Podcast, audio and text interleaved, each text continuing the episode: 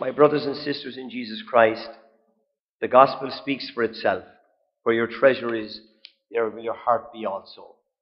Our aim is, at the end of this journey of life, to end up in heaven with Christ in glory. There's no question about what we're about here at Mass this morning or in our daily living out our Christian lives. It's to follow Jesus all the way through our own Calvary. And my own ultimate Calvary as a human being will be my death. But for me, like Christ, my death will not be the end, but actually the beginning. For I will rise, my soul will know no death. It will depart from my body and go straight to meet my risen Savior and begin life eternal. My body in time, when Christ returns in glory, will be reawakened from the dust of the earth from which I am made to live immortally with Christ, body and soul, in eternal happiness. We don't think of that often enough, you know, and we should. So, with that ambition in mind, I want to refer back again to St. Paul. Those who've been with me since Monday know I've been emphasizing this second letter of Corinthians all week long. It's worth your while to read it on your own as a contemplative, meditative exercise, just to put your own life into context. Here is Paul this morning now. He's admonished these Corinthians for the second time because they're falling away from the new faith that they had just engaged with, the faith in Jesus Christ, because they don't see Christ coming back. Paul believed in his lifetime, I repeat it again, that Christ would return before he died, and that that would be the end of the world. So that's why there's an urgency about all Paul's letters. He believed Christ would come back very soon. Now, as I said, 2,000 years later, we've no idea when he will come back, but back he will come.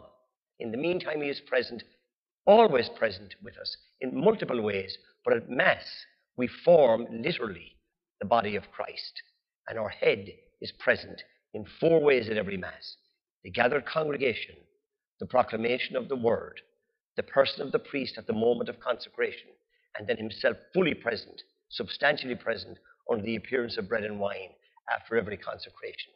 And for that moment of your life, you and I touch into heaven. Every Mass, right after the consecration, we touch into heaven. And that's the moment when we sense what life is really about. That's why Paul, who was a radical um, tormentor of the early Christians, after his conversion, relates all these incredible experiences. Not that we, please God, will ever be asked to experience even one of them. But listen to Paul. Three times I was beaten with rods. Once I was stoned. Five times I received forty lashes at the hands of the Jews. Three times I was shipwrecked.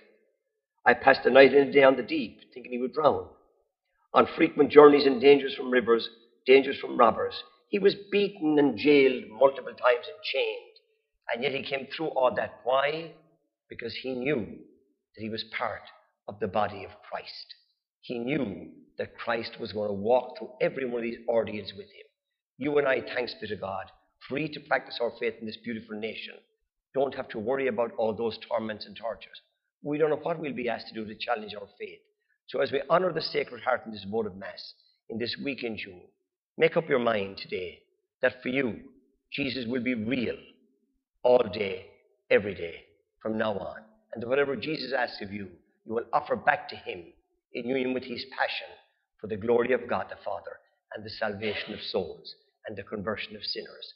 That's all Christ asks of us to get on with our normal lives, but always live for the glory of God, the salvation of souls, and the conversion of sinners.